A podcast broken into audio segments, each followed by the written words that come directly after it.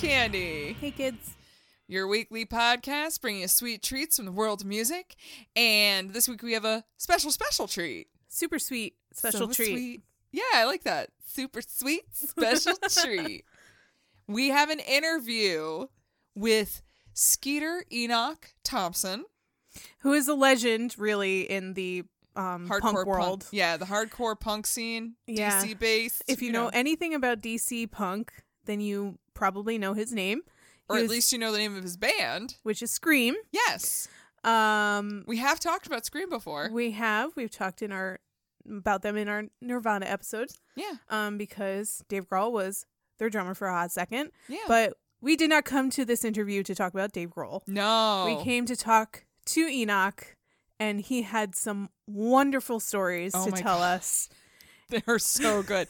you know, he got to sit down and tell us about like what the DC punk scene was like back in the 80s. and a lot of his childhood and his musical influences, how he got his first guitar, which, Which is, is- an amazing story. Oh my god, a chef's kiss of an amazing story. the absolute best we've heard so far. Right. Definitely. And also his views about like growing up as a black man in Virginia hmm and how he feels about the Black Lives Matter movement that's going on now. Yeah. So a lot of really good, really poignant stuff. Some really good stories. Yeah. And uh, we're super happy that he is in our hometown now, Yeah, right? which we didn't even know. We came to A find hidden that out. treasure in our own town. So Yes. we were super, super stoked that he wanted to talk to us. Yeah. And also you'll probably hear in the background of the Zoom call uh was Mary, his partner, Yes, who has Who th- set up this whole thing? Yeah, so shout out to Mary cuz she's awesome too. Yeah. They were they were both delights to talk to. It is a fun time. So we will cut our intro short so you guys can sit back, relax, and enjoy our interview with Mr. Enoch. Here you go.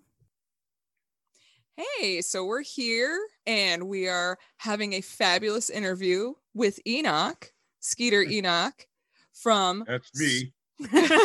from Scream, a fabulous hardcore punk band from back in the day and still around today, still making Yes. music.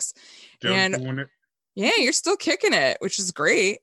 Uh, But yeah, we figure, you know, let's have you on. We'll have a nice chat. You know, keep ourselves, keep each other company during these spicy times. Oh yeah, very spicy. Very. It is. Are we like spice? Like a friend of mine had this band. That was a great idea to have a band called the Spice Boys. yes. Yeah, and they were actually quite quite fun band. But he uh, God, it's another uh, sad note that he passed away. But it was a great band. It was a great idea. I actually played a few, I guess, tours, a few practices. They lived way too far out when I was living in uh, Sterling, Virginia, and they oh, lived way out in Maryland, which is in the DC Yeah. area. Oh, that's that's very far.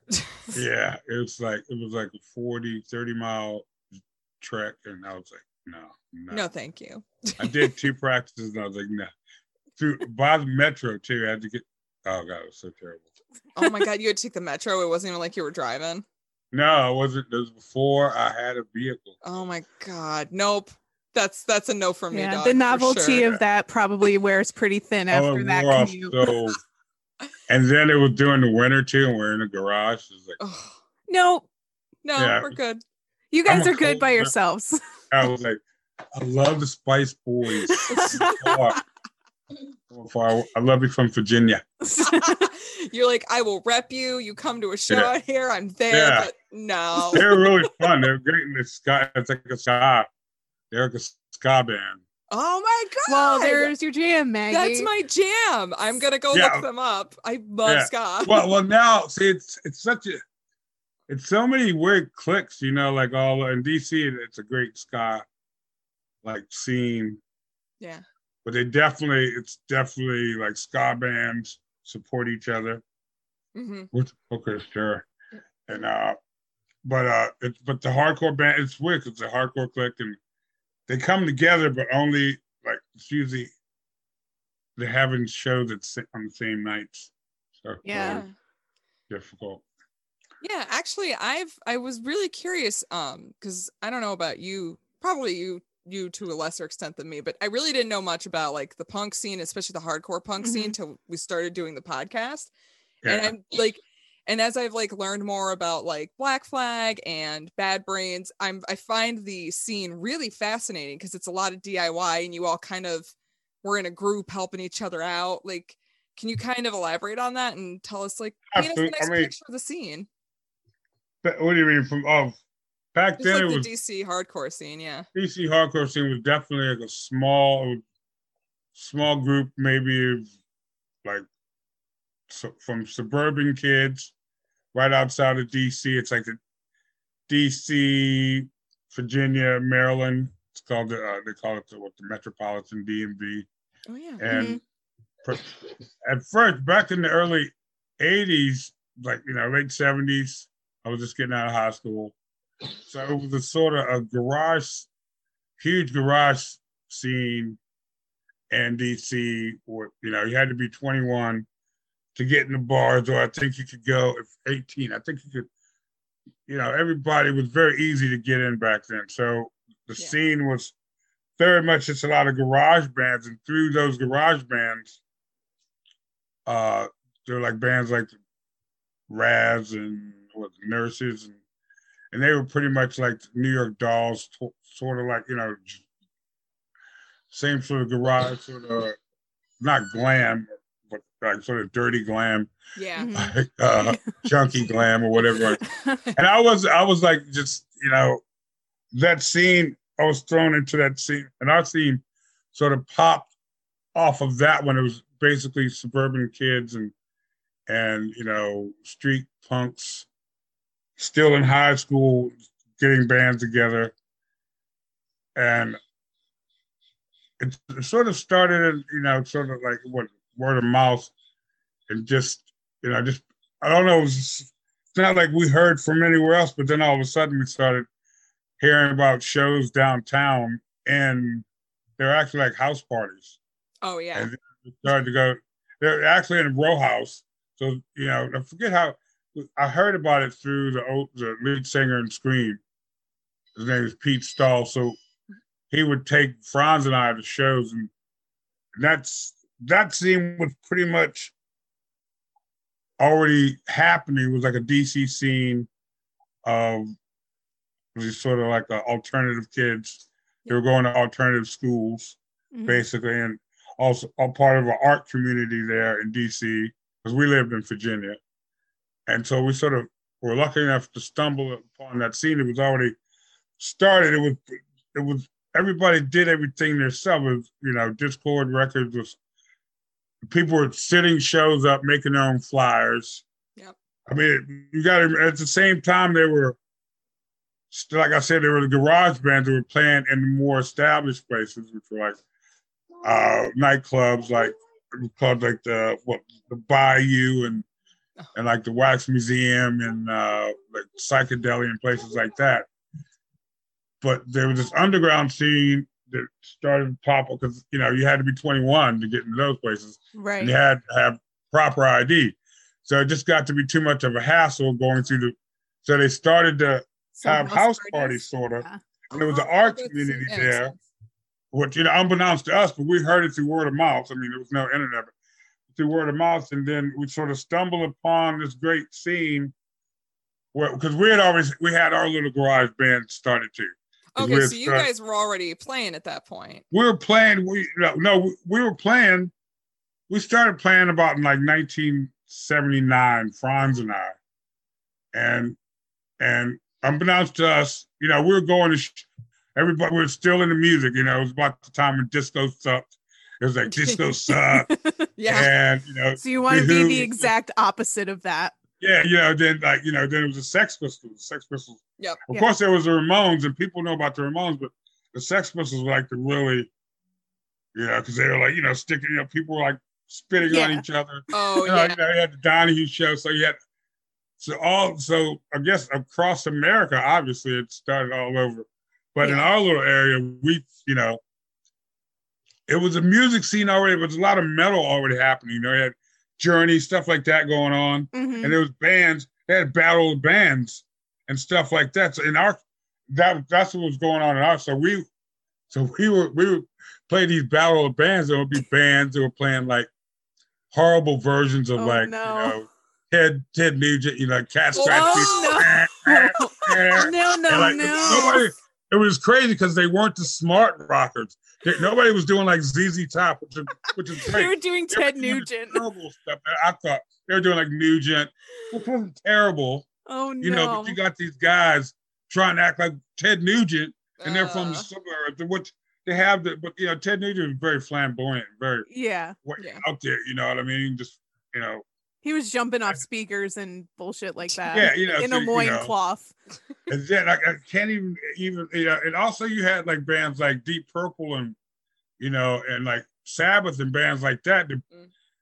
Like, but it wasn't a lot of bands trying to emulate Yeah. Deep Purple and Sabbath. They were more of the glam, Yeah. sort of pretty boy stuff. And so we so we ended up like we were Scream, we were pretty much a garage, sort of like, you know, I can't even the band, you know, sort of like the animals probably like Mm. you know, oh, like. Eric Clapton and the Animals. We were sort of like we would. That's in fact, it was what we were more like the. You know, we did some Stones. We did Eric Clap. We did Eric Burdon and the Animals.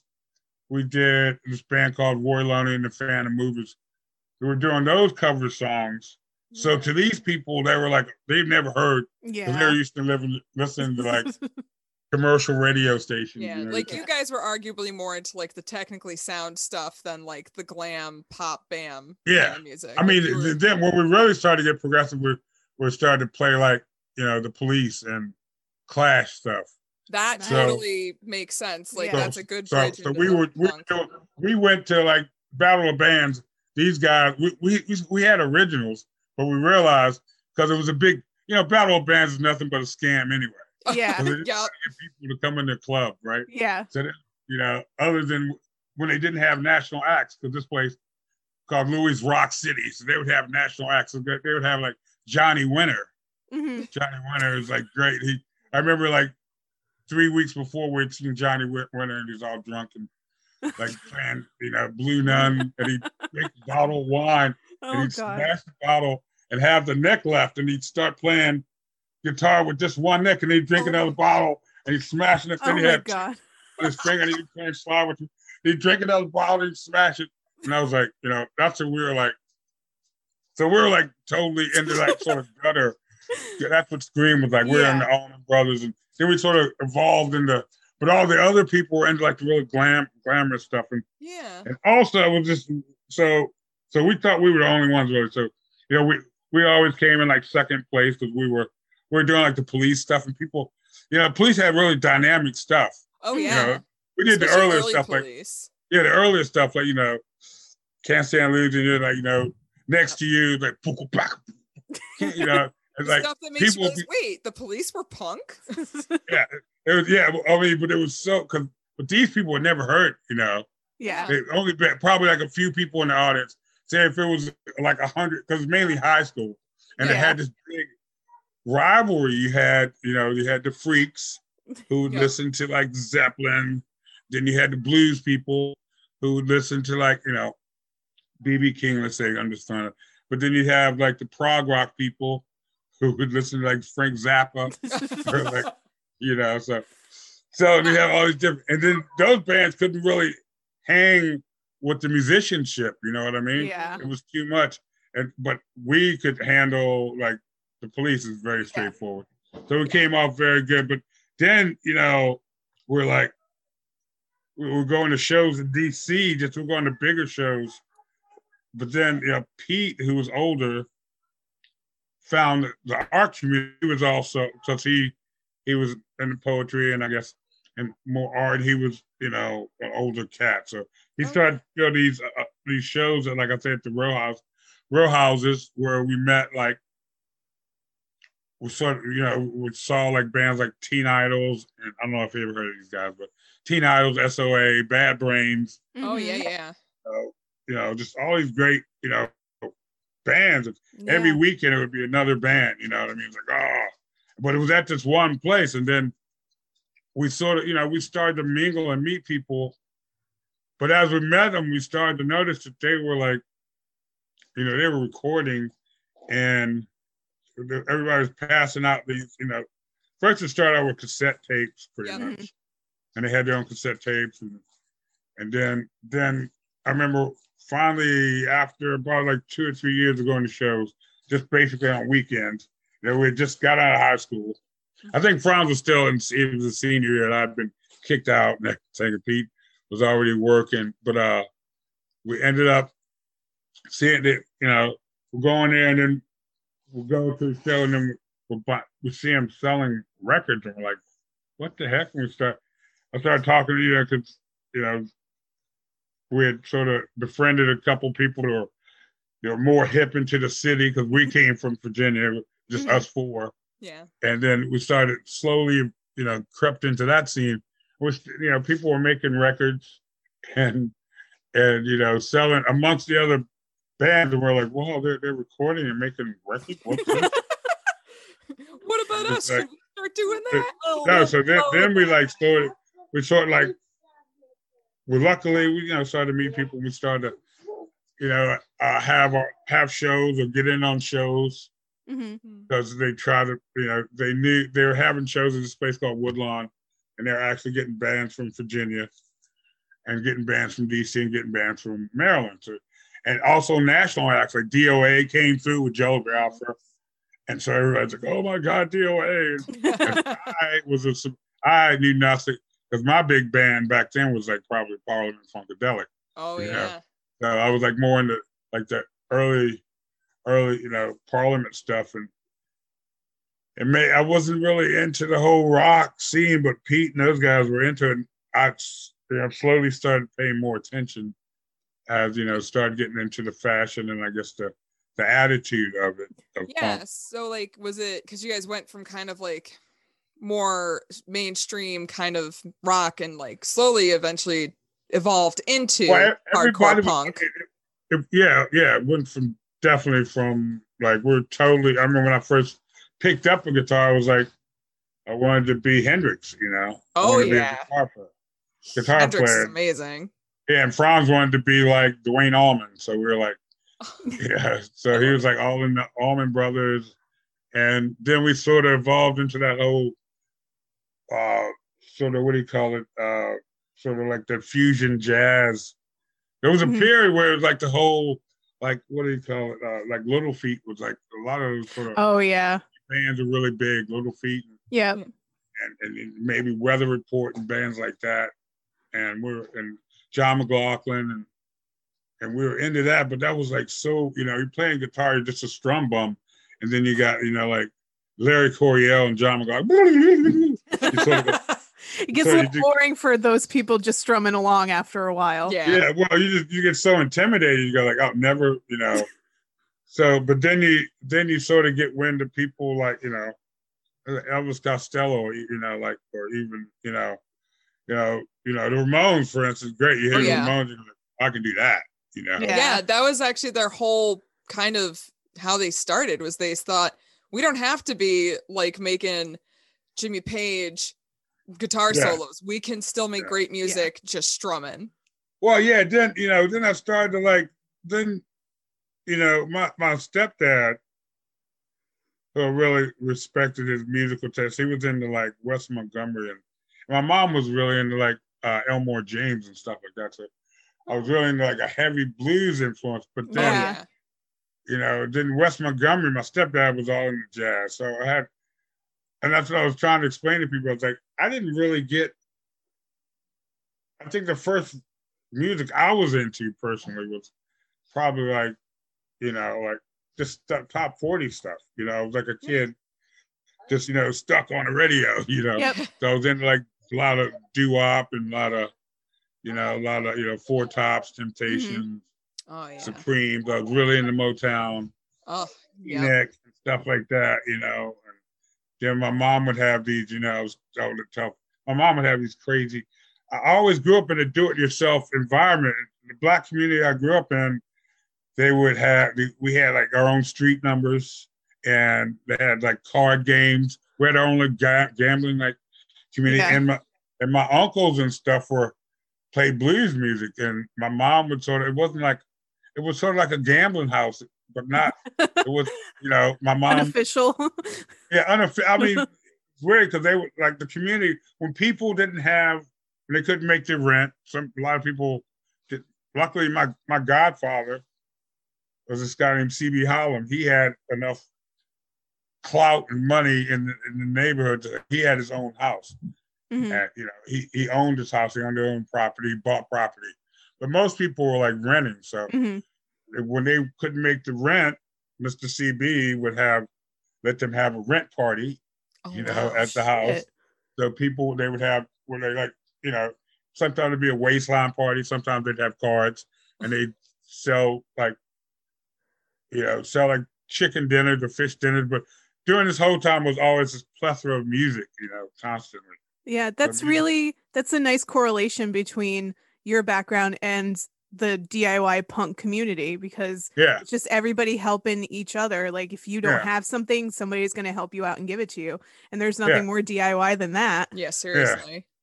and that's the thing. It was like a community like based thing, and that, and even like because he we're like, it's even the whole like you're asking about the how the D the D DIY was a DIY. I'm dyslexic.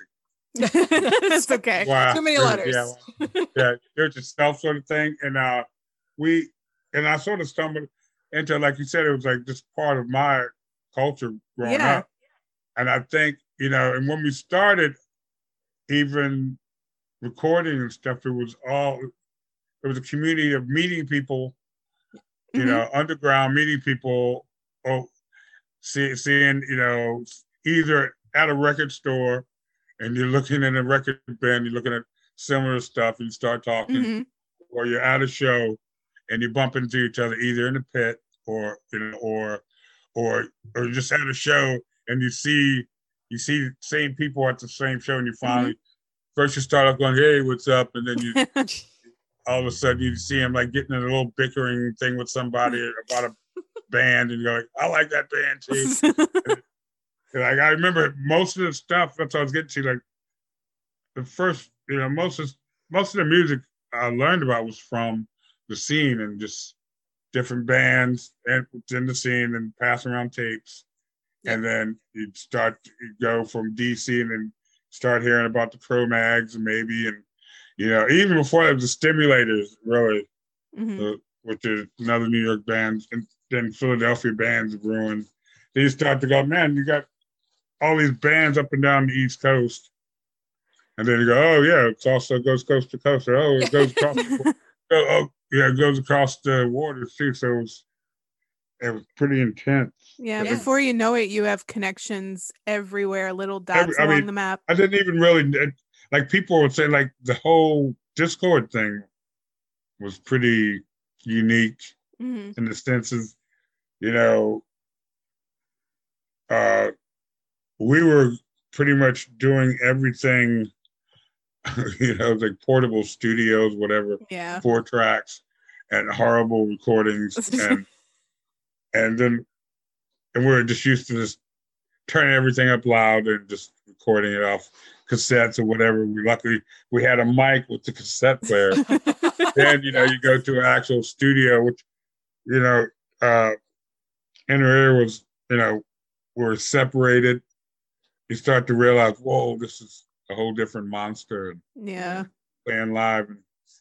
But you had to. I mean, it was really good because you actually had the hands on. Where everybody, you're every every recording was a learning experience, but everybody.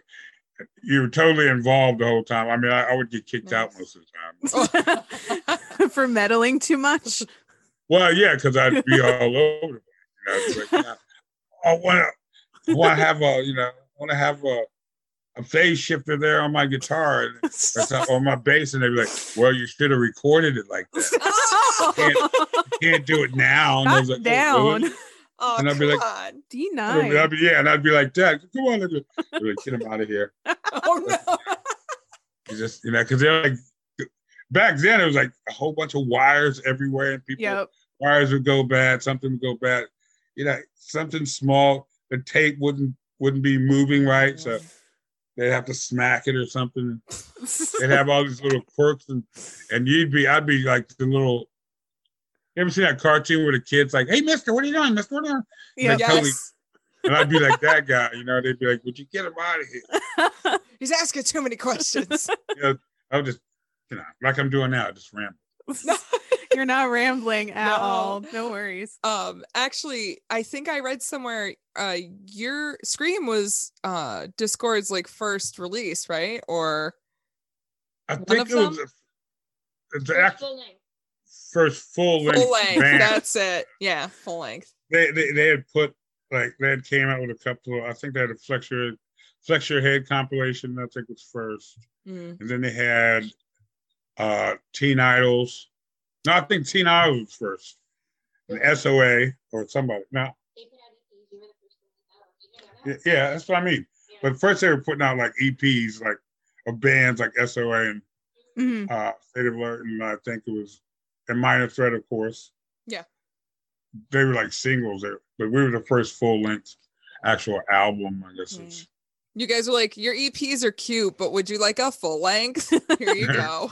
yeah well it was crazy because at least from my pers- perspective uh you know the bands like teen idles and the other bands they weren't together as long as scream Mhm. Mm. even at that point like scream started like in 79 so did all these other bands probably started 78 79 minor threat you know soa gis i don't know if you heard of these bands No, yeah, saying. couple of them. but they but they didn't let most like minor threat probably lasted maybe four years Oh, altogether yeah.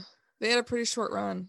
yeah. and they would break up periodically in that and uh and and and, and it for whatever reason i mean i didn't really know the politics of why they broke up but you know being in a band is like being in a relationship oh Mhm. yeah. Oh yeah. and all these bands were like they'd come and go pretty much and they you know and and there was a lot of great you know collaborations with bands but we were together the longest and so we had a, and we had been writing like the whole time hmm and these Wow. bands and i think and another thing we had advantage we we lived together you know Oh. oh.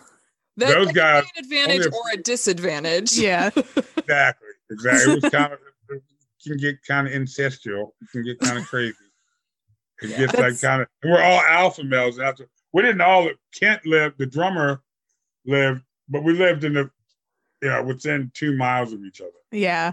worked together franz pete and i worked together off and on Uh, it was That's- kent franz pete and i and- That's and we- asking a lot out of a friendship, Yeah. honestly. it, it, it was pretty. That's what I mean. We were, it, but we, it was because we Kent and I have known each other since we were in sec, second grade. Oh wow.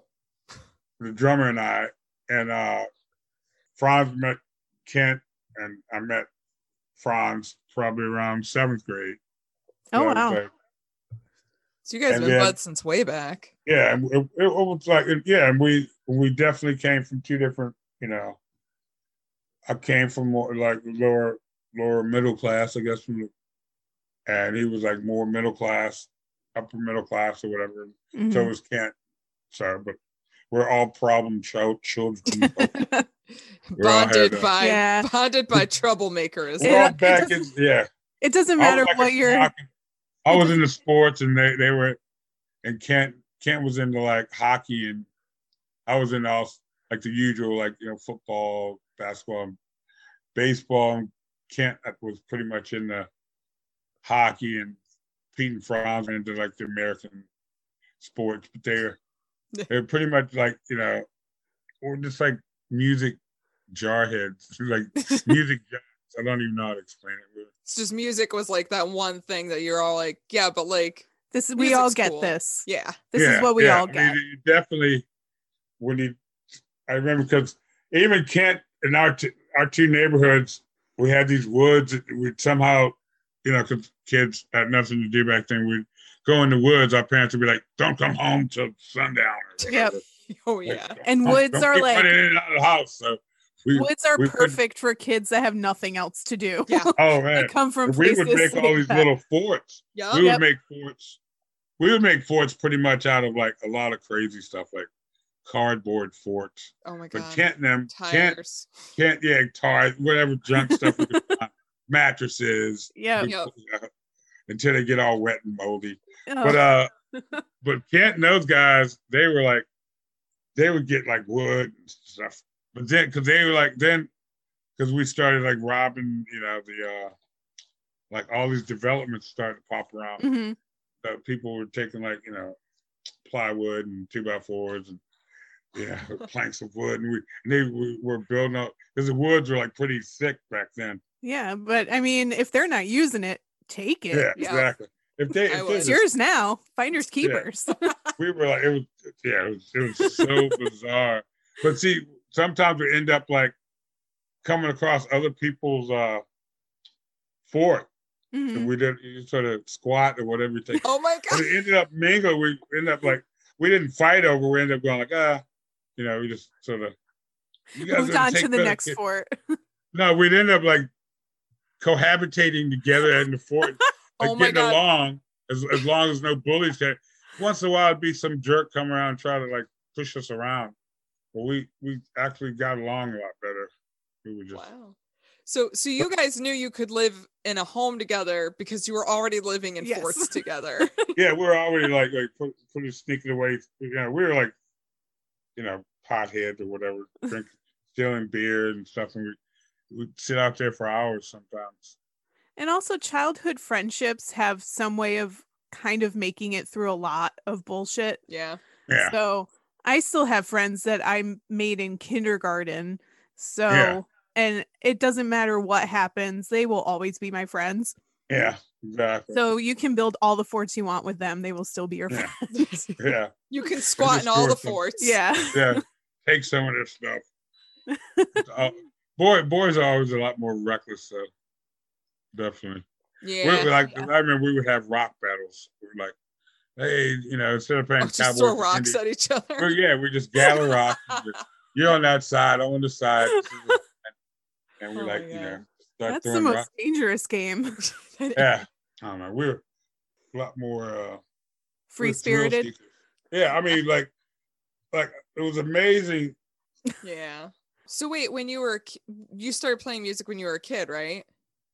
Started playing, started playing like on very, you know, elementary, but I started playing actually guitar. I guess I was 15, Oh, okay. 14, 15. Yeah. What got you into So- it? What made you be like, nah, I want to be a guitarist? I saw. Well, I was. I was totally going to be like. I wanted to be a professional athlete. It's the only way. I, you know, that's the whole thing. Getting out of the ghetto.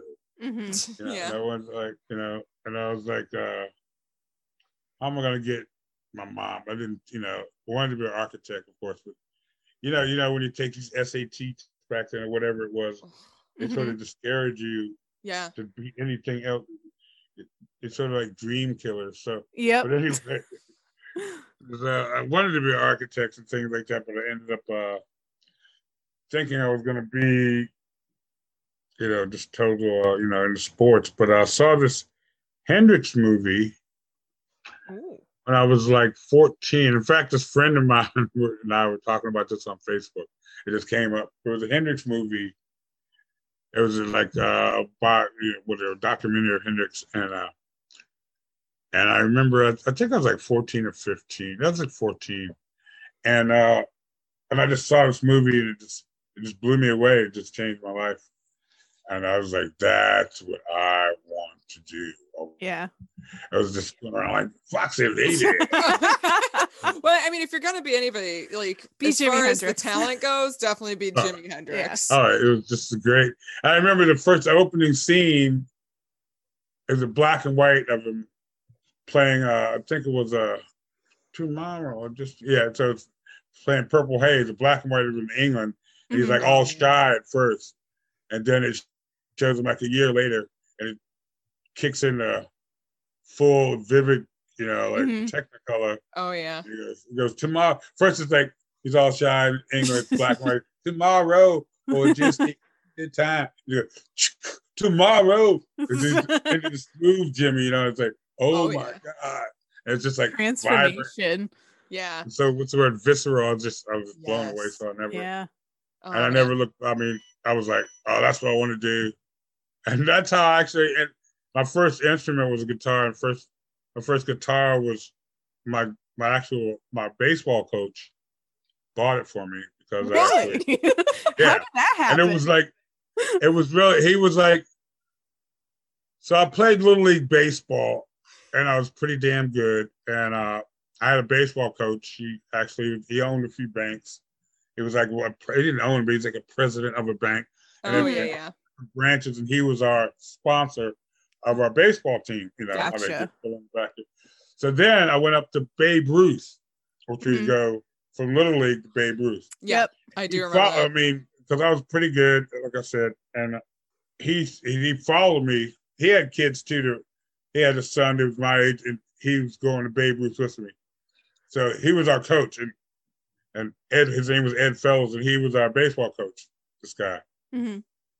And so he followed us up to Babe Ruth and everything. Unbeknownst to me, this whole time, him and the other parents had been betting on the games.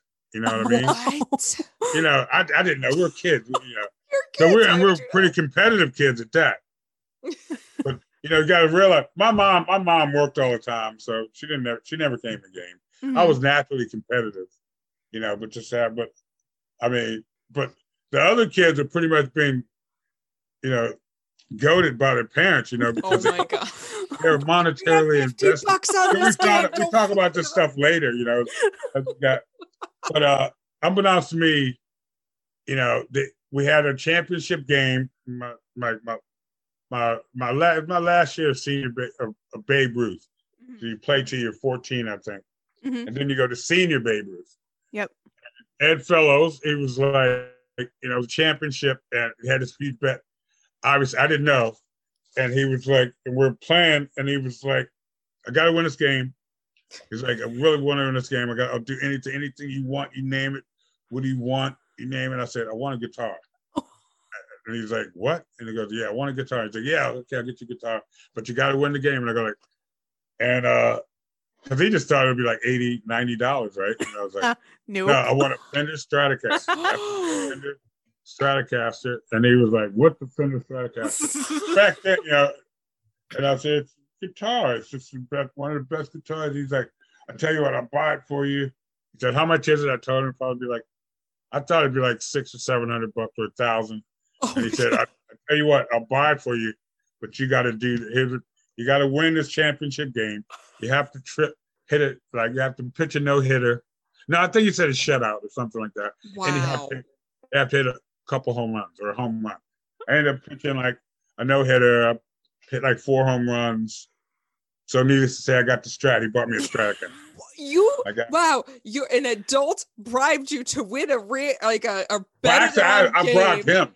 yeah, he you like, like- hustled oh, that's him. true. You hustled Yeah, him. Oh, oh, I Like more you didn't hustled just him. get a bitch ass guitar. You got the guitar. I got a fucking yeah. I mean, the Stratocaster. I got it was fucking prime. Somewhere there's pictures of the Strat, and actually it was Oh on Facebook God. the other day. Somebody posted. It was like hilarious. But uh, yeah, This is the best how I got my first guitar story we've First guitar, yeah. encountered so Yes. far. I don't know if That's anyone right. can top this.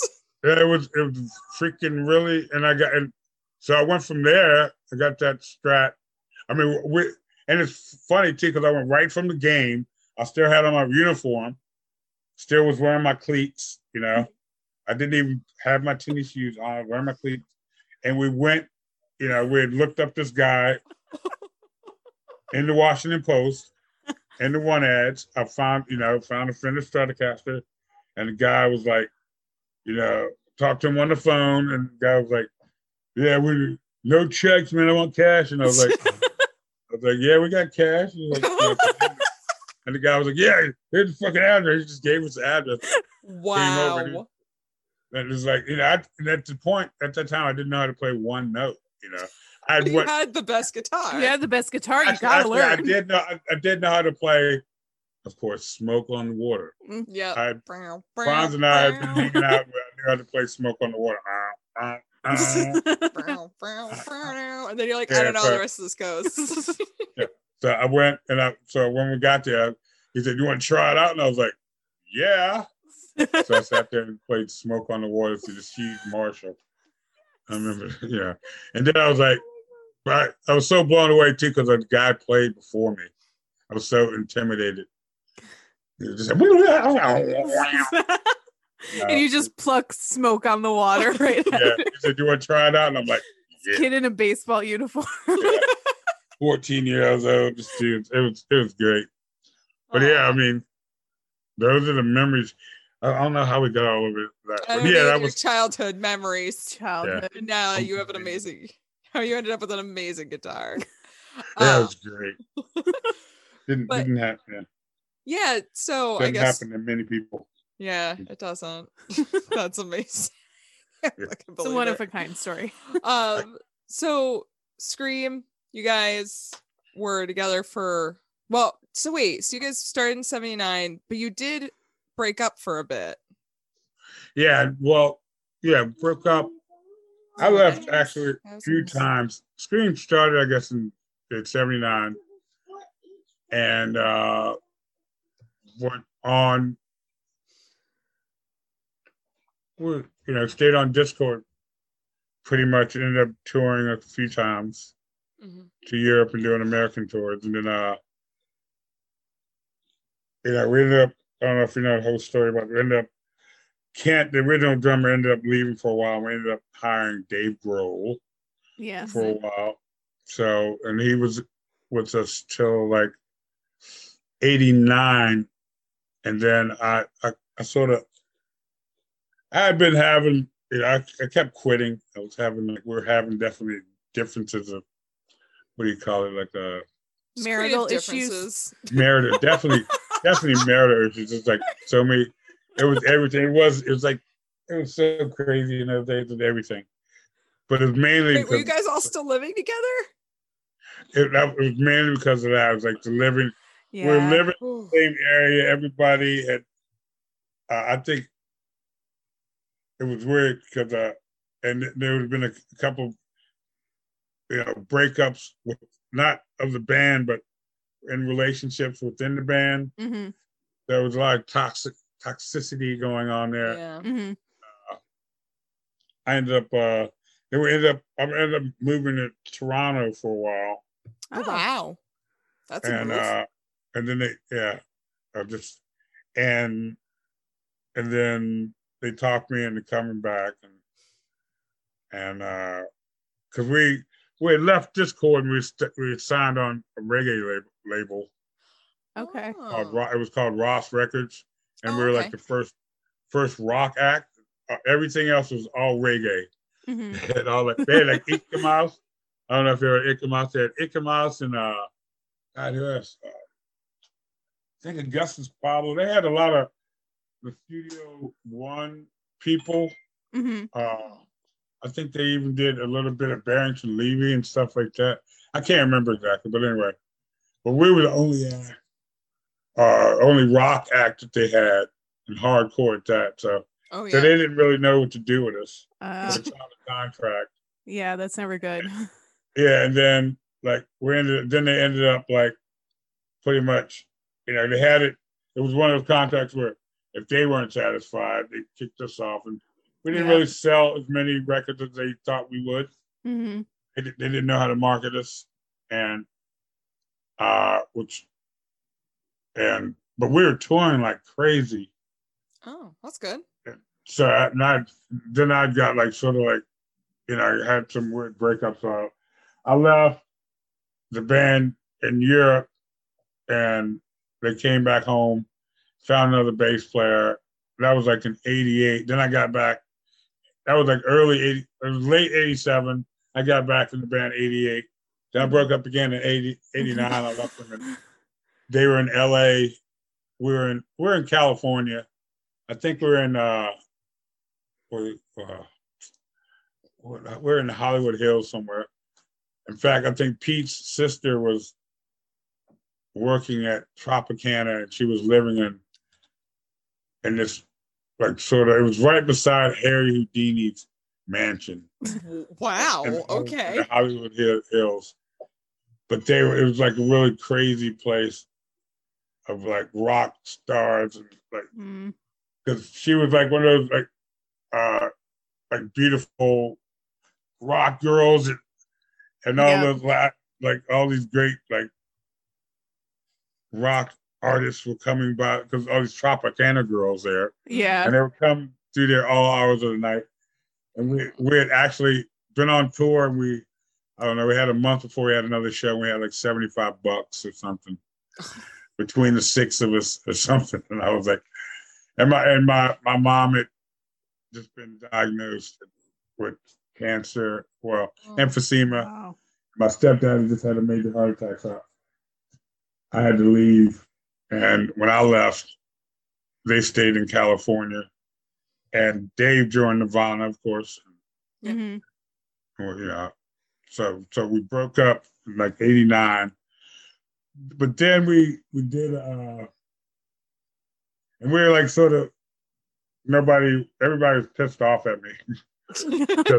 Keep leaving. But yeah, it was like the second time. It was mainly about the first two times was mainly relationship. yeah. Not not in the band, but you know, like Yeah. then the last time it was you know my mom and after my mom my mom passed in 93 Mm. and those guys were pretty pissed off at me nobody was speaking to me for a long time Oh shit. yeah they like you know for like two or three years so around then you know for like two years so around 91 after nirvana like I hit it pretty big After grunge happened. Yeah, and then Yeah. grunge happened. then then uh then everybody was like everybody was in a great mood you know what i mean dave was making tons of, i think it's you know he's making great money and and i was raised i was uh beginning to start a family and Oh. and uh so we sort of got back together screamed it with just like when we were just doing promptu shows with with the original drummer hmm Cool. because Dave, Dave was, and so we did a few shows like that, and Dave would, a few times Dave would come and uh, sit in and do a couple songs. Oh, that's actually really pretty cool of them. Yeah, yeah, it was, it was like really cool because like it's weird. We did this, we did a reunion show in '96 at Black Cat in DC, hmm Oh, cool. and you know, and that's again that's owned by that small circle of people hmm who are part of Dischord. Yeah. It's like one of this guy named Dante and Dave had gotten together and they were like Dave was like a silent partner and they bought this club in DC called Black Cat, Oh. which is pretty big now, pretty infamous or famous now. And Right. and so I was living in Little Rock at the time, Little Rock, Arkansas, and they and they Oh, were like, "Hey, let's get together and uh, do the show." And I was like, "Cool." It was right around Christmas, and just like because Pete, cause Pete and Franz were living in California, I was living in Little Rock. Kent was still living in D.C. Wow. Dave was uh, with Nirvana, but they were they had just done it. Uh, they had just done a small tour, and uh, they just did the, the biggest tour, I think, just before Kurt did all the wacky shit. And they have a, He's always Hey. did the wacky shit, but yeah, yeah. so they had hiatus, and Dave was in town, so we all converged and hmm and uh, we played the Black Cat, and like Eddie Vet- Vedder was there. It was like all these Oh. Ooh. Seattle people were there. It was cool because we got got to meet. I didn't really get along with Vedder too well, but That's okay. Oh. Nobody really did. Yeah. Rest in peace, but also gotta be honest. yeah. Oh, Eddie Vedder's still alive, isn't he? No, Rest in peace. right? No, Eddie Vedder is definitely still alive. Yeah, yeah. Are you thinking of Chris Cornell? I was in- I was thinking of Chris Cornell. Eddie Vedder One hundred percent still alive. still alive. Wow. yeah, but he's hard to get along. Yeah, he he was hard to talk to. I don't know if it's hard. I was like pretty inebriated. He was like he was like not having. I was like, hey, ah, ah. I can see that from Eddie I Vedder. can see him being a very no nonsense person. Like, oh yeah, he was totally. But Pat, me and Pat, that was like the first time I met Pat Smear. He seems like a joy to be around. yes. Oh man, he was just he was just cool. We got along. We got along like peas and carrots. Oh, Oh, that's amazing. Nice. Yeah, he was a pretty great guy. He still is. Every time I see him, he's always very nice. But that sounds like a really nice show, even just that you guys all got together again and just like, fuck it, let's Yeah. just play and have fun. Yeah, yeah, it was great. It was great. And they even got it's a, it's a couple. It's like a recording of it somewhere, a live recording of that. Oh, I'm sure there is. There's Yeah, there's probably a few. It'd probably be cool to Yeah, it's like it's, it's Scream. Yeah, at Black Cat Live, '96, I think it is. oh, it's shit. on Pork Records or something like that. I gotta look I've that really up. That blessed. good. I mean, and that's what I mean. This is, it's been such a a ride. I mean, I mean, I don't think it's. I was talking to Pete the other day, and we were ta- talking, you know, about all the crap we've been through. yeah, seriously. it's been a long time. I'm sure you guys have been through quite the ringer. Yeah. you guys oh yeah, it's like 'cause it- it's so bizarre because he's pulling out. The thing about Pete Pete Stahl is like his memory's not the greatest, but he remembers. I mean, he uh like holds on to everything. He's got like what do you call? It? He's got like notebooks from Yeah. when we wrote like Oh, that's he wrote awesome. lyrics from tours. Like he has a tour, the itinerary, the tour, All the memorabilia from everything yeah, you guys like have done. crazy stuff, like this, and he, he's starting to pull out all these recordings from Nice. like uh, to, you know songs, you know, the cassette tapes that we recorded, uh, just in practice and songs. At It's least probably- thirty-five songs that we like never recorded. They're pretty decent. We and we're thinking about like maybe going back and recording them. yeah. Yeah, it's probably Amazing. pretty helpful that he kept all that stuff because Yeah, you know, big it's fans of yours, I'm sure would be super interested in stuff like that. Oh yeah. Yeah. Now, like you can like reinterpret it as Yeah. you're a little bit older. You've had a little bit more experience. Oh yeah, and that's so good. It's it's like it's really humbling and uh, satisfying. That brings a tear of memory. Oh, Um, sometimes I go, it- but it's it's pretty sweet. Yeah, yeah. I, I wish I wish I could have held on. We were talking about it's like so many, it's like all these songs. We, it's like we remember the titles and we remember like the passion and, but we Yeah. can't remember the chord progression. Where's the dance? It's Remember about that counts though. Yeah, I mean, we got people going like there was this one song called "What in the World," and I remember it being like really, just, just, just, just a catchy little song. It had like some little like Who sort of feel to it, with a big ending, big rock and roll ending at the end.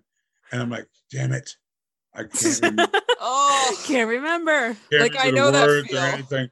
Just remember the chorus because Yeah. it was just "What in the world."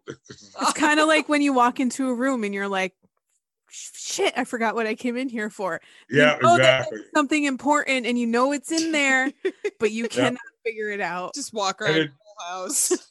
Like, My go- mom used to say it burns me up. Yeah, and it's just, but you almost yourself, disintegrate. you've been keeping busy too. You released something not too long ago. Um, your own solo album. Yes, 2017, Yes. I released uh, a solo, the Book of Enoch in E minor. That's right. I couldn't remember which which chord progression it was. The E minor. I was gonna. yeah, I was E trying to be deep because if you, you know rock and roll, it's E. this is like always E. E. It's always E. But if if you want, I don't know. It's like I think it's like it was a Chopin. It was all when you always hear about these great uh classical, you know, written Yeah. there's a Chopin in E minor. mm, Yes. you know, or always. something like or like C minor seventh. or- Yeah. I don't know. It's just some. it just, I was like, dude, and I was going to use the book of you know the book of Enoch just to get an immediate like so when people because I know a lot of people probably look up the book of Enoch Mhm. Yeah. and I thought it was poignant. You know, just makes you feel get- like you have to put a pinky up a little bit when you're little bit. listening to it. well, I'm always trying. See, it's weird. I have to always explain to people I don't really have a life, but I have this vast uh, imagination. So, so I try to put a whole thought process behind even even if it's never totally completed, Mhm. but I sort mean, of, it's sort of just hanging out there. But As long as I it's there. it is. Yeah, but, but it's a, it's a start. You got you know, you got to have a foundation. You got to start somewhere.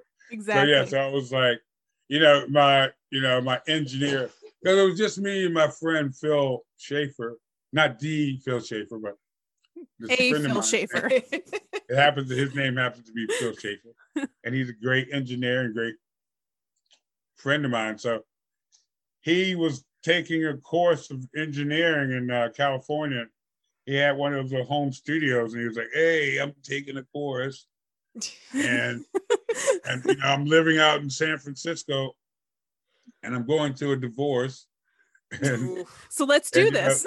so let's do this." So we, so it was great because I, you know, I was like, again, it was I was leaving my comfort zone, and I was Mhm. getting it. You know, it's really cool to me because it's like went out there, didn't even have my own guitar. I just had my guitar was still. I didn't bring any of my stuff. Went out there, we rented a guitar. Mhm. Didn't have amps or anything. You just plug into, you know, we use the technology. So we were just plugged in, plugged into these, you know, what is it? Uh, Pro Tools, Oh, yeah. Yeah. and you get your pick of amps and you get your pick of like pedals. You buy a pedal here on online. I'm like, I'm like, didn't you know? It's not the same, but so weird. yeah, it's just so bizarre. No amplifier. I'm used to. I was playing everything through earphones, but I did a whole album, and you know, we probably did like 14 songs, and ended up mixing, mixing down, and making 10 of them like presentable. Mhm. And it's kind of it's kind of difficult because I did them all myself. Didn't have a drummer, or you know, I was a bass player and the guitar player, and Mm. the and of course, in the, but I did, you know, I only got in a couple arguments, so. That's not bad. That's Only a couple. progress.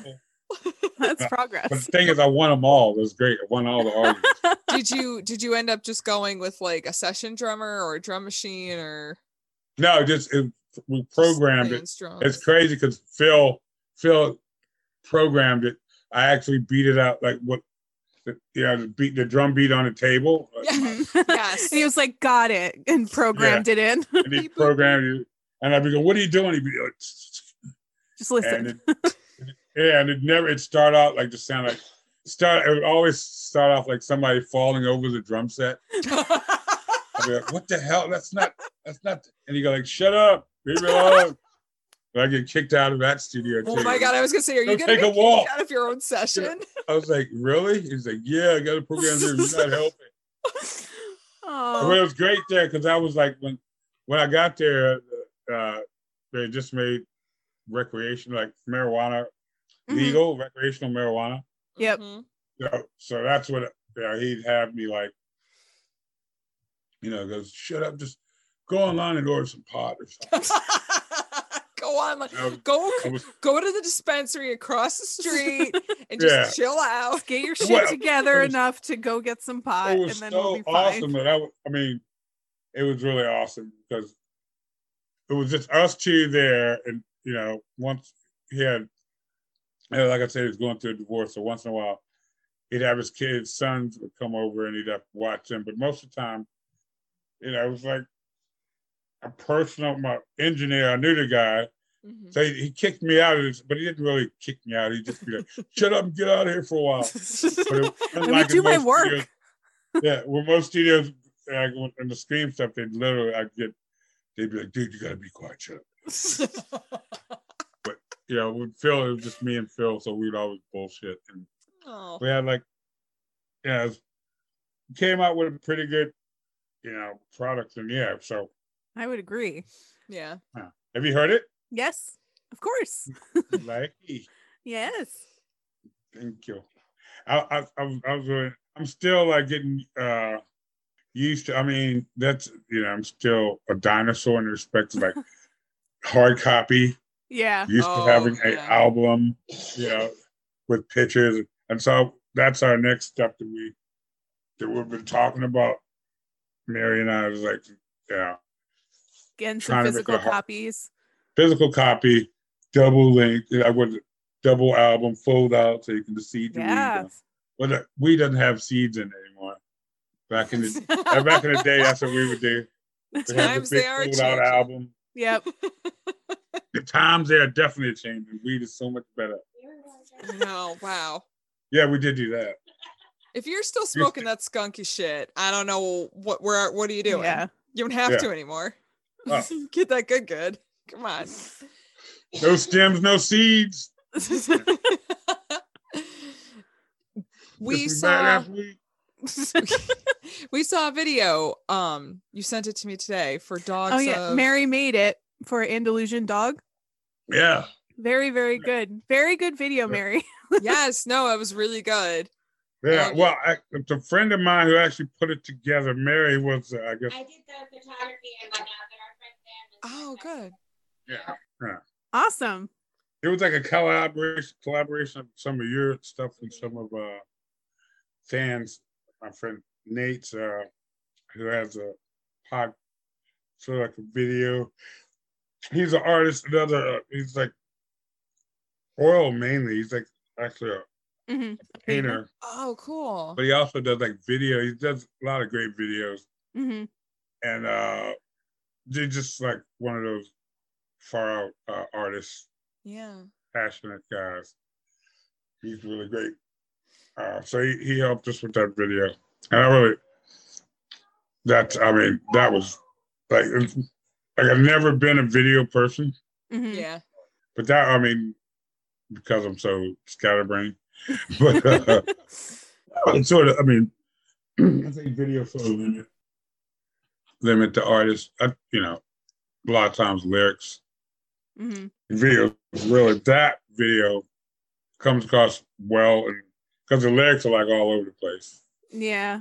But I like uh, I like that the beginning had a really hard focus on the Black Lives Matter movement, Mhm. um, especially with Eric Eric Gardner. Eric Gardner.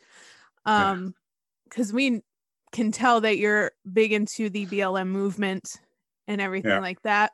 So absolutely so we wanted to know um how did you get and if you saw if you saw in the video it was like uh it was a part where where I go like with verse where it goes like a mother a mother and you'll see a body there Mhm. that's Fred Hampton when he was assassinated Oh wow. by Chicago police and it is the anniversary of is his birthday today That's it. Really? It's the anniversary of his uh, assassination. Oh my Oh, wow. goodness. I didn't know Yeah, that. Fred So Oh, rest in peace, rest in paradise, Fred Hampton. Yeah. But yeah. certainly. Um, um, the Black Lives Matters uh been, I guess, tugging on my soul for since uh Trayvon Martin. Oh, Yeah. That, that was my first uh sort of uh you know, I guess inkling of even hearing anything about and that that really just brought me I was so outraged by that whole incident.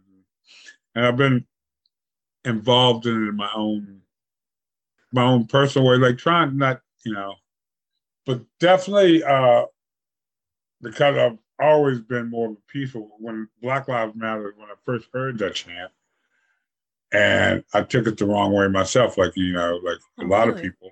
Yeah. Oh yeah, I mean because I took it because here I came from a very volatile time, you know, in the '60s. hmm I was very like a, you know, I was probably like one of the first uh, uh, children that experienced segregation uh, or integration, hmm not segregation, integration. When you know, and uh, the first wave of children. So still a lot of fear and things going on before, you know, uh, like I grew up in the like I was born in '61, so I remember like in our in the projects where I lived at, like I said, my community I lived at, we had uh, a Black History sort of it was the Black Panthers actually hmm Oh, is wow. what they were doing, and they would like, and they before school. Before schools actually had start having breakfast in schools, right? hmm you had the Black Panthers and people like it was it was mainly the community like Right. uh, revolutionaries because it was a huge revolutionary mu- movement that was starting hmm in like the mid 60s from like 66 67 six- you know you had the nation of islam there too so and and they were both biting for the hearts and minds of young you know, Right. single mothers, basically, which my mom was, uh, working mothers, and helping them along with their kids in the morning, so they'd Mhm. have, you know, so so we learned a lot of Black history, the knowledge, uh, and I think, uh, and Hampton, I think, was murdered, assassinated in '68, I think, also was it? No, it was later than that. Or was it like '72 then? It was seventy-one, I thought. 71, I 72. Okay, so yeah, so so it was like a series of things. So you had you had Martin Luther King '68, Yeah. and then you know I think oh, I think let's see, go back. Malcolm X I think was just two years before. I think 66, 65. hmm You know, the 68 was very really volatile. You had Martin Luther King, uh, Robert Kennedy.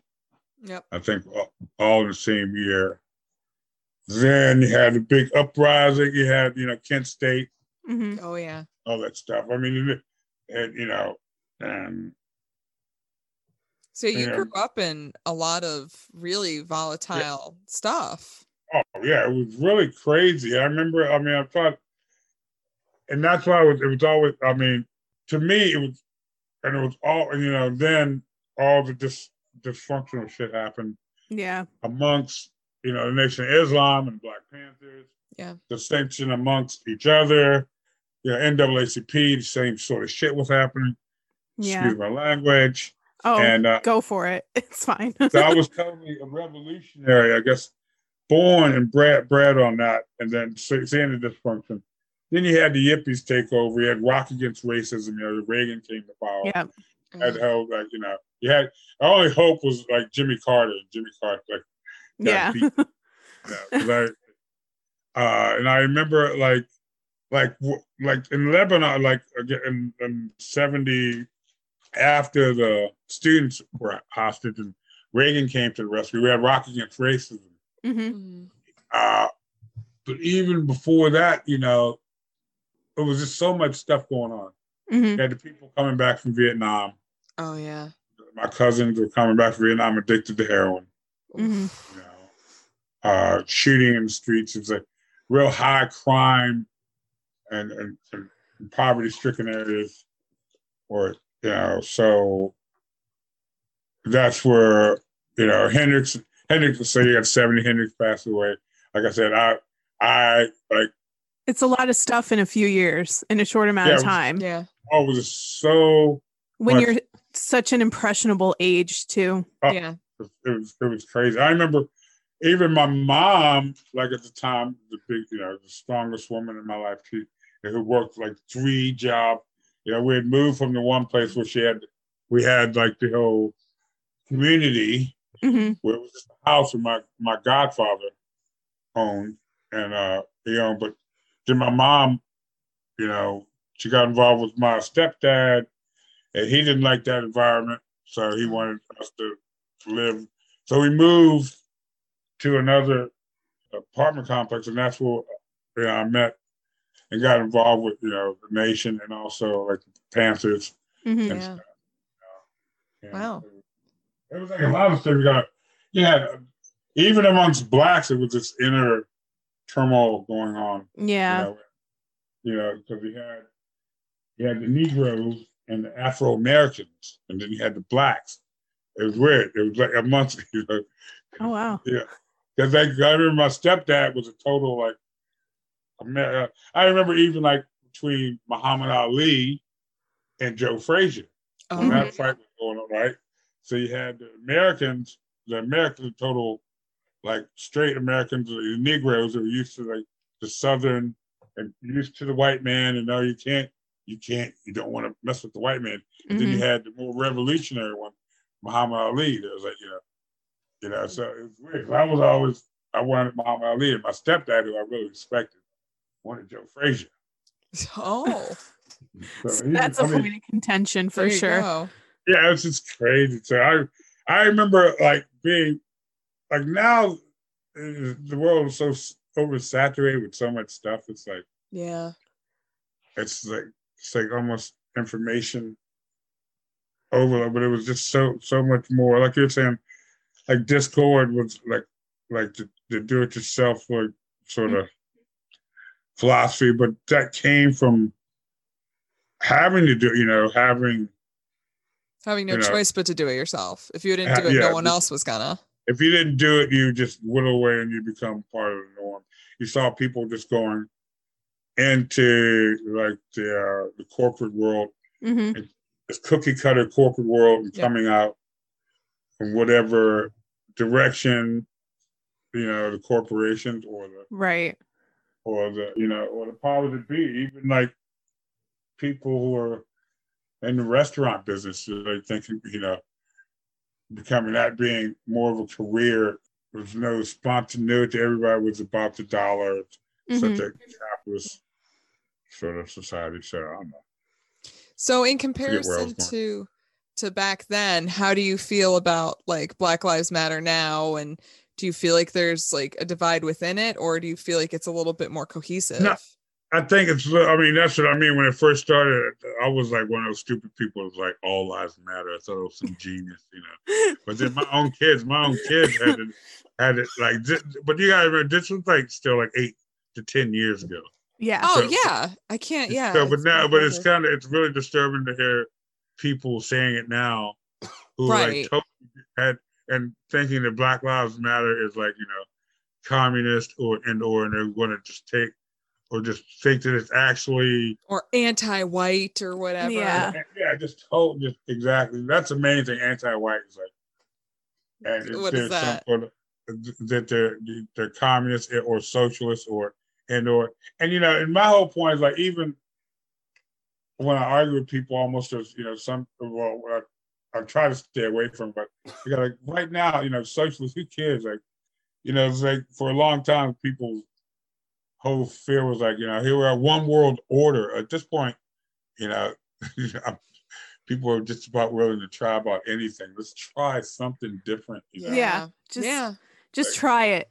Promise it's not gonna hurt you. Yeah. yeah, it's like Yeah. everybody's like, it was weird. There's so much division going. I mean, I'm totally behind Black Lives Matters, and I realized through actually searching through history without like the whole, the whole movement with from even like Martin Luther King, the movement of uh, yeah, what would they call that? So much information I can't even remember. This the civil rights The movement. civil rights movement. Thank you very much. You're welcome. Thank you, thank you, white lady. oh my god. You're welcome. Oh my god. I- thank you, white lady. For, that's what I mean. It's like the whole civil rights. Any movement. way that I can help as a white lady. Baby, you got it Ashley, the helpful white lady. I mean, but that. I mean, but I think I said this to you, man. It's like at one point it was like something was going down, and I think I think it's when, and I hate to say it, like in a jovial way, when the guy guy shot the protesters and was Oh, that in Kyle Rittenhouse. Wisconsin? Yeah. yeah, Oh, yeah, Kyle Kyle Rittenhouse there when he shot. I, I said, you know, I said, well, you know, I said now white people have gotten really hurt, so maybe they'll get even more attention. You know what I mean? To how? Because I was like saying like how it's getting crazy with the militias and the white, you Mhm, know, it's like, Mhm. and and I like I said, and I really think if it wasn't for certain things that happened like that, that uh, maybe the vote maybe wouldn't even have turned out. Maybe blacks wouldn't have came out. I think people that came together, you know, Black Lives Matter movement, and I think also people as a nation came together during the civil rights Mhm. movement. A lot of great, you know, things happened. Yeah. You know, but at the same time, every time there's an action, there's a reaction. So it's going to be some negative, but I'm hoping that the Black Lives Matter move in the way it has, it, the, the the conversation will keep going. You know, Yeah. Yeah. And still a lot of like rhetoric where Mhm. people are getting a lot of misinformation, but Yeah. But at least yeah, because it's weird because I've seen people like there was a friend of mine on Facebook. Well, just a, this person I just met is a good person, and some incident happened in his neighborhood. Uh, it's like he's white. Somebody in his family got attacked by the kids, in their neighbor in their, their mutual neighborhood. They Mhm. both the black kids attacked the white kids, and I think they were they somehow Black Lives Matter got mentioned in it Oh yeah. Always. and then and then because of the color thing, and then my friend, acquaintance, he was like saying, I don't, you know, saying like, I don't care.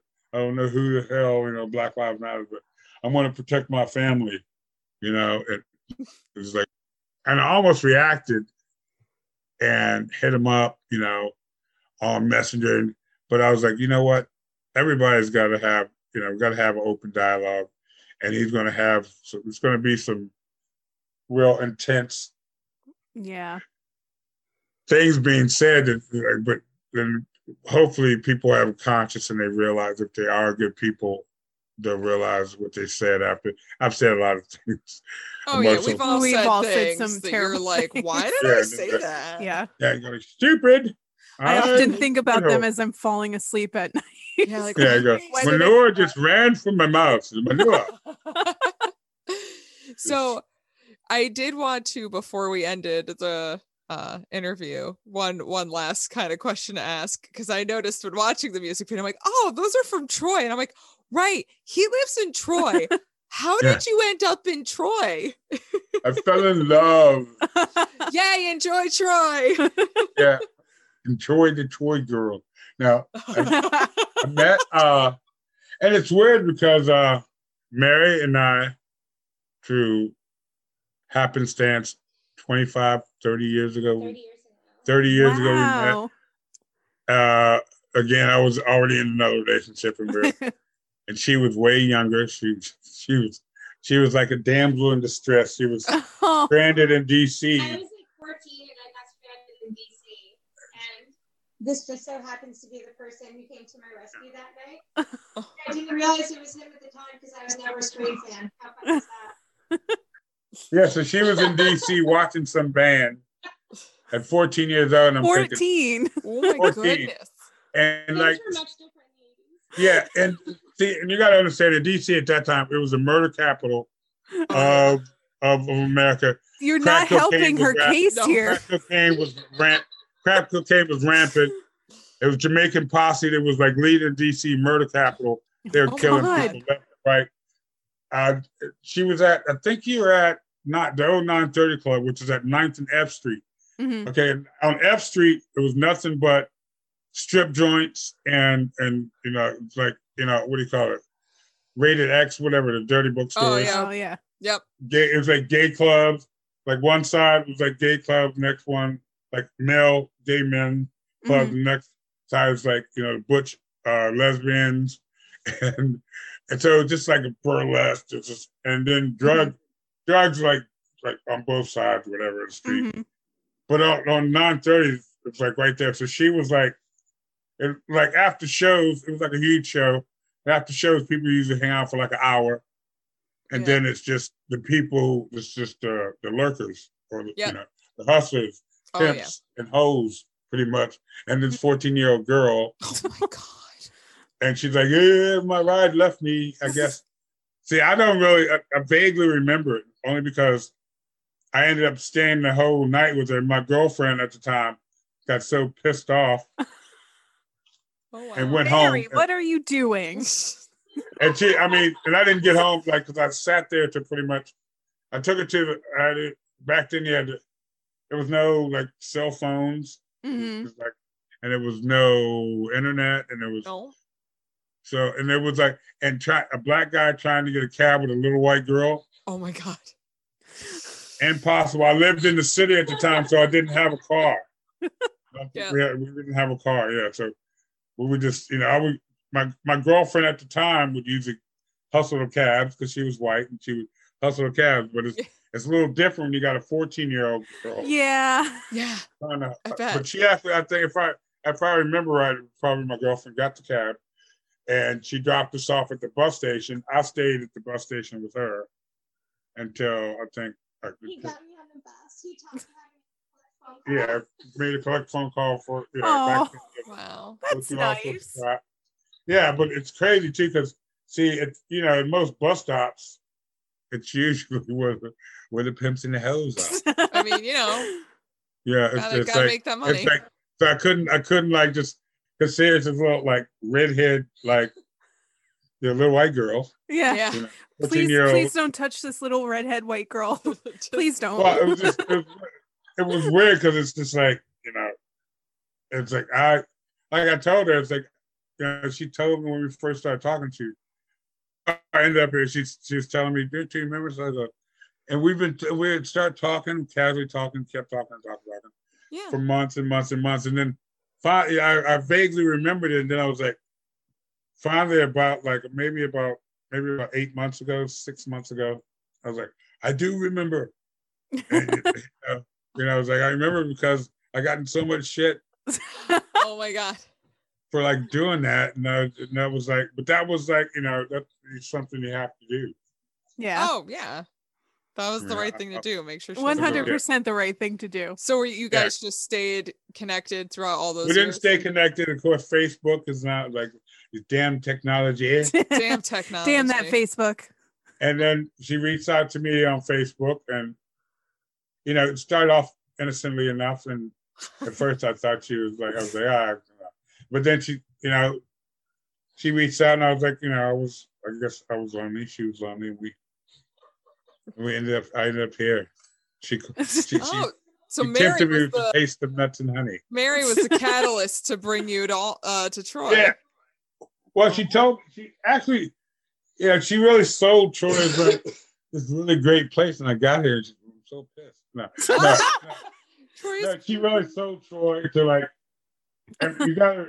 Um, I was like looking, I guess you know, looking for change, running from the past, whatever you want to say. I just, you know, I wanted just DC is a great place, but it's just so gentrified and so yeah. Yeah. so many weird things are going on. So so yeah. tension and and then Trump, that motherfucker.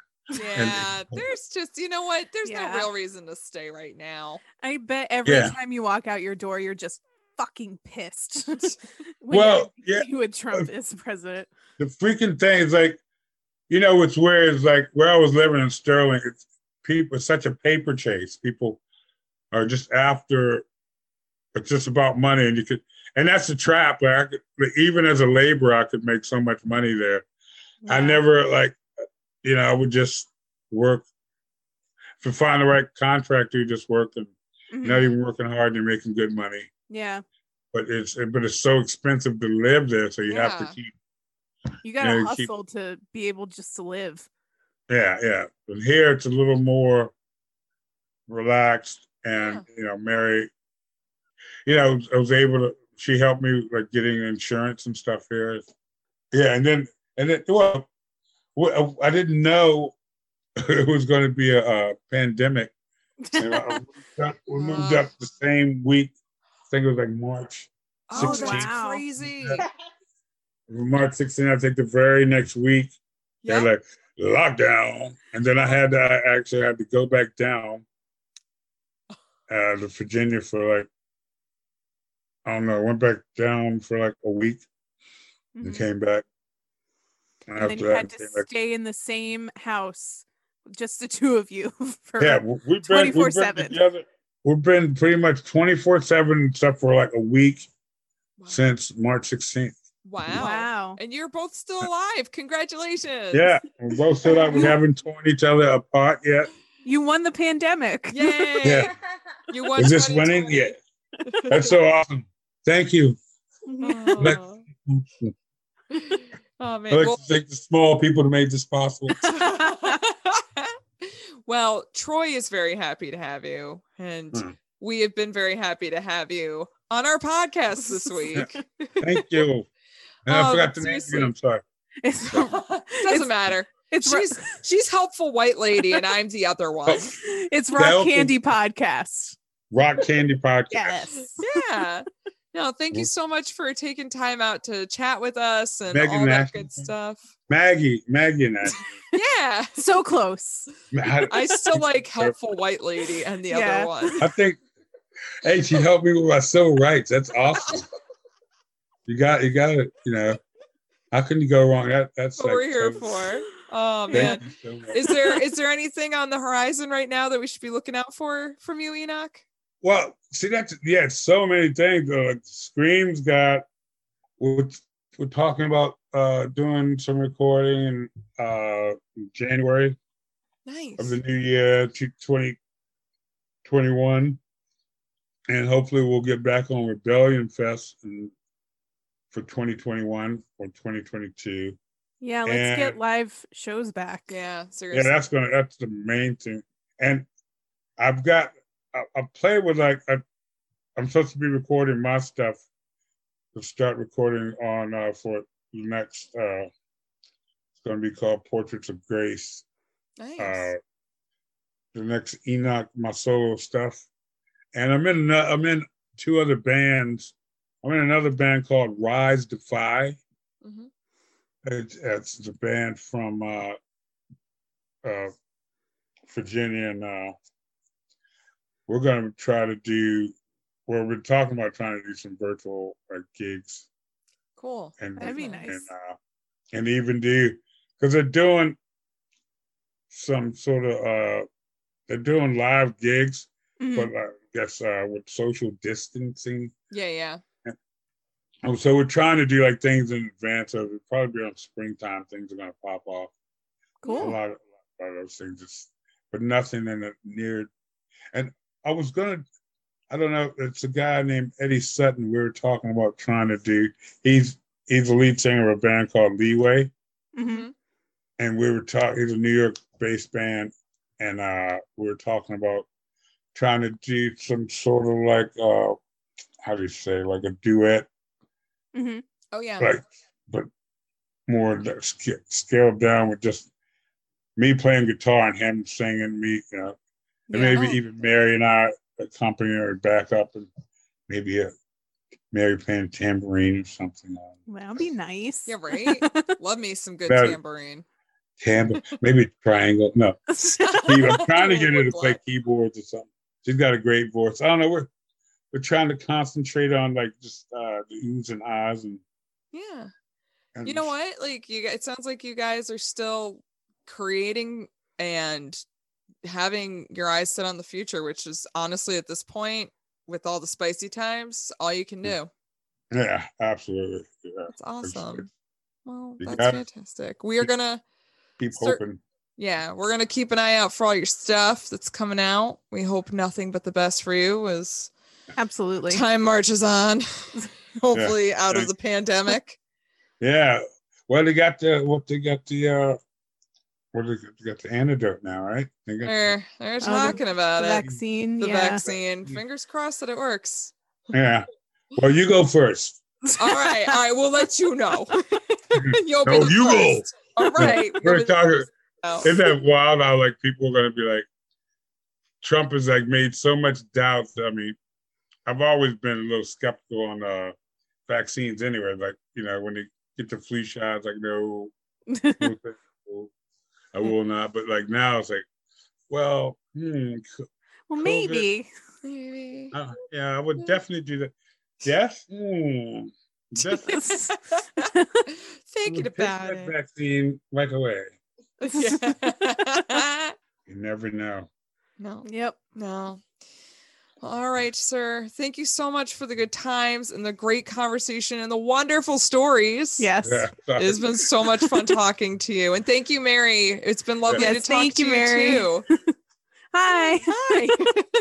Hi, kitty.